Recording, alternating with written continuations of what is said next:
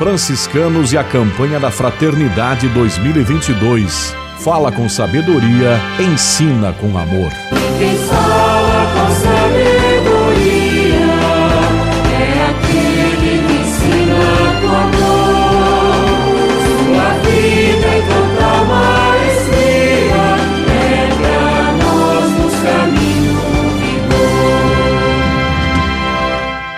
Esta é a nossa série de entrevistas, o nosso podcast sobre a campanha da Fraternidade 2022, esse ano trazendo o tema da educação, fraternidade e educação, e o lema do livro bíblico dos Provérbios, capítulo 31, versículo 26, Fala com sabedoria, ensina com amor, série proposta pela província franciscana da Imaculada Conceição do Brasil, numa parceria entre as frentes de evangelização, da comunicação e da educação. Hoje estamos recebendo com alegria a professora Cássia Biguetti, ela é professora do curso de psicologia da Universidade de São Francisco e o tema Educação e Inclusão. Paz e bem, professora Cássia, sinta-se bem-vinda à nossa série de entrevistas e que bom tê-la aqui conosco. Paz e bem, Frei Gustavo, obrigada pelo convite. É uma grande satisfação poder falar sobre esse tema e discutir sobre inclusão e educação. Professora, de que maneira a educação inclusiva ela contribui para a formação integral dos alunos? Então, Frei, eu acho que é um tema tão importante para a gente pensar né, em formação integral, porque quando a gente fala em inclusão, necessariamente a gente fala em diferenças, né? Então, dar ao aluno a oportunidade de conviver com diferentes pessoas, com diferentes características ou condições, amplia a condição da formação dessa pessoa, deixa essa pessoa mais empática, esse estudante em contato com condições sociais em que ele possa lidar com a diversidade, lidar com a deficiência, lidar com condições que muitas vezes não está inserido, né, não está no dia a dia dele. Então, eu vejo que ter um processo inclusivo é, educacional é extremamente importante para a formação de pessoa. E o estudante, o aluno, a gente sabe que é a porta de entrada de uma sociedade melhor, né, Frei? Cássia Biguetti, conversando conosco, dando-nos a alegria da presença aqui em nossa série de entrevistas sobre educação inclusiva, educação e inclusão. Professora, como se constrói um modelo de educação inclusiva? Olha, Frei, a gente precisa pensar em ações efetivas, tá? Porque o que a gente percebe muitas vezes é que no papel a educação parece educação inclusiva, quando a gente fala de educação, educação inclusiva, é, muitas vezes os projetos são muito bonitos, né? Até com termos muito importantes, atraentes, equidade, acessibilidade, mas a gente precisa pensar de fato em ações, Frei. Então, assim, é, a gente ter uma educação inclusiva significa ter professores preparados para lidar com a diferença, ações para que esse estudante que está em processo de inclusão seja de fato integrado, incluído na sala de aula então vamos pensar, nós temos um estudante deficiente com uma deficiência física ou mobilidade reduzida. Esse estudante precisa ter acesso à sala de aula, então as portas, por exemplo, das salas precisam passar cadeira de roda. Ele tem por direito estar naquela sala num espaço demarcado para que nenhum outro coleguinha fique, tome o espaço daquela cadeira com que ele usa para se locomover é, ele tem o direito a um assistente, muitas vezes, para ajudá-lo a copiar os textos, a poder ter aí acesso à informação com maior agilidade. Então, acho que é muito importante a gente pensar que a sala que tem um, um estudante em processo de inclusão, ela precisa ter um espaço, ela precisa ter recursos e ações para que esse estudante realmente possa ter as mesmas condições do que o estudante que não precisa é, dessas condições. Então, eu vejo muito como, como ações mesmo, sabe, Frei? Por exemplo, A gente tem aqui na universidade alguns estudantes, temos diferentes tipos, né?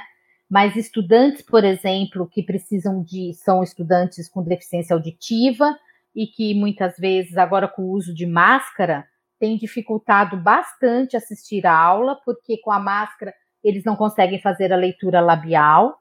Então, o que, que nós temos aqui? Um projeto de legenda. Então, as aulas presenciais são legendadas, enquanto o professor fala com o microfone né, de lapela, a, a, o que ele está falando aparece no telão para que esse estudante que tem deficiência auditiva possa acompanhar a aula com a mesma qualidade do estudante que não tem. Então, estou usando esses exemplos para a gente falar de ação, sabe, Frei? Que eu acho que é o mais importante aí nesse processo de inclusão. Professora Cássia Biguete conversando conosco, tema Educação e Inclusão, nossa série de entrevistas, nosso podcast sobre a campanha da Fraternidade 2022. Professora, quais são os maiores fatores que dificultam a efetivação, a promoção e até mesmo a difusão desse modelo de educação inclusiva? Olha, Frei, nós temos muitos desafios, mas eu tenho com certeza é, é, a, a, condição nesse momento de falar que a comportamental, o desafio comportamental é o maior, Frei. Porque quando a gente pensa na questão, por exemplo, da equidade, da inclusão, muitas vezes os recursos que a gente solicita para esse estudante de inclusão, na sala de aula, às vezes aos próprios professores ou à sociedade, desperta uma sensação de privilégio, sabe, Frei? Então, assim, ah, por que, que ele pode sentar na frente ou não? Ah, por que, que ele tem um assistente ou não, né? Então, essa, essa instaurar esse comportamento na sociedade de que isso não é um privilégio, de que para aquele estudante, para que ele seja incluído, ele precisa de recursos para que ele tenha as mesmas condições, sem dúvida, Frei, é o maior desafio da educação inclusiva. Então, é, é comportamental porque a gente precisa de empatia por parte da sociedade, empatia por parte dos estudantes, para que ele possa conviver com a diferença de forma igualitária, humanizada. Então, essa questão comportamental, para mim, é a, o maior desafio, Frei. Professor, em relação ainda a esse tema, a senhora me corrija se eu estiver errado, mas eu penso então que haja aí demanda de um trabalho em duas vias. Primeiro, conscientizar os colegas, todo o entorno daquele aluno é, a respeito das necessidades e das condições criadas para que aquele aluno de inclusão possa estar em igualdade de condições, e por outro lado também um trabalho com o próprio aluno para que não se sinta constrangido ou se sinta assim deslocado por conta de ter é, essas adaptações. Seria mais ou menos é, essa ideia mesmo de, desse trabalho em duas vias? Sim, Frei, seria essa ideia, um trabalho realmente de formação, sabe? Então a gente precisa entender que o estudante incluído é um estudante que também precisa ter é, as noções exatas dos direitos dele, né, enquanto estudante incluído, é, a sociedade absorver isso com maior naturalidade possível, também consciente dos direitos, e essa questão emocional, sabe, Frei? É, da empatia com o outro, independente de ser um estudante deficiente. Que nós trabalhamos e lidamos com a diferença o tempo todo. Tem aquele que tem miopia, né? Tem aquele que tem dificuldade física, tem aquele que apresenta uma condição emocional muito pontual, que também dificulta e que merece essa atenção. Então, é um trabalho em conjunto educacional mesmo, mas assim, de forma sistematizada para a mudança de conduta. Professora Cássia, professora do curso de Psicologia da Universidade de São Francisco, o tema Educação e Inclusão.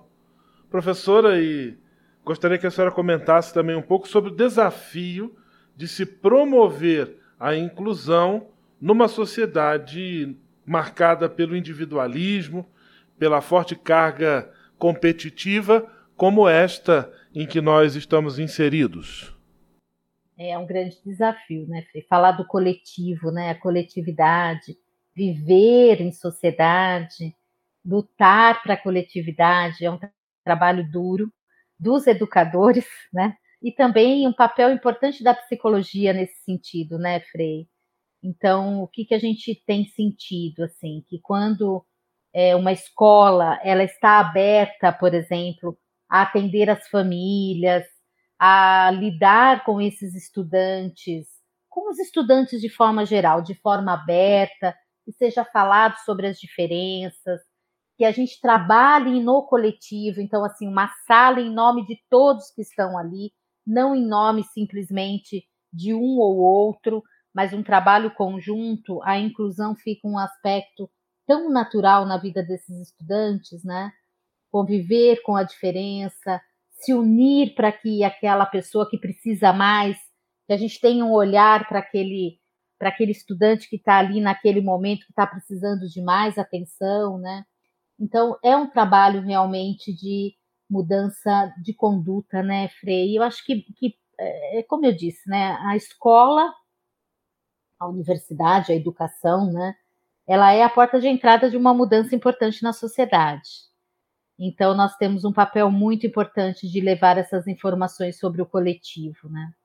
Professora Cássia, do curso de Psicologia da Universidade de São Francisco, deu-nos a alegria da participação também aqui em nossa série, em nosso podcast. Eu quero agradecer, professora, a sua disponibilidade, desejar também tudo de bom e deixar um grande abraço de paz e bem. Muito, muito obrigado. Paz e bem, um grande abraço. Franciscanos e a campanha da Fraternidade 2022. Fala com sabedoria, ensina com amor.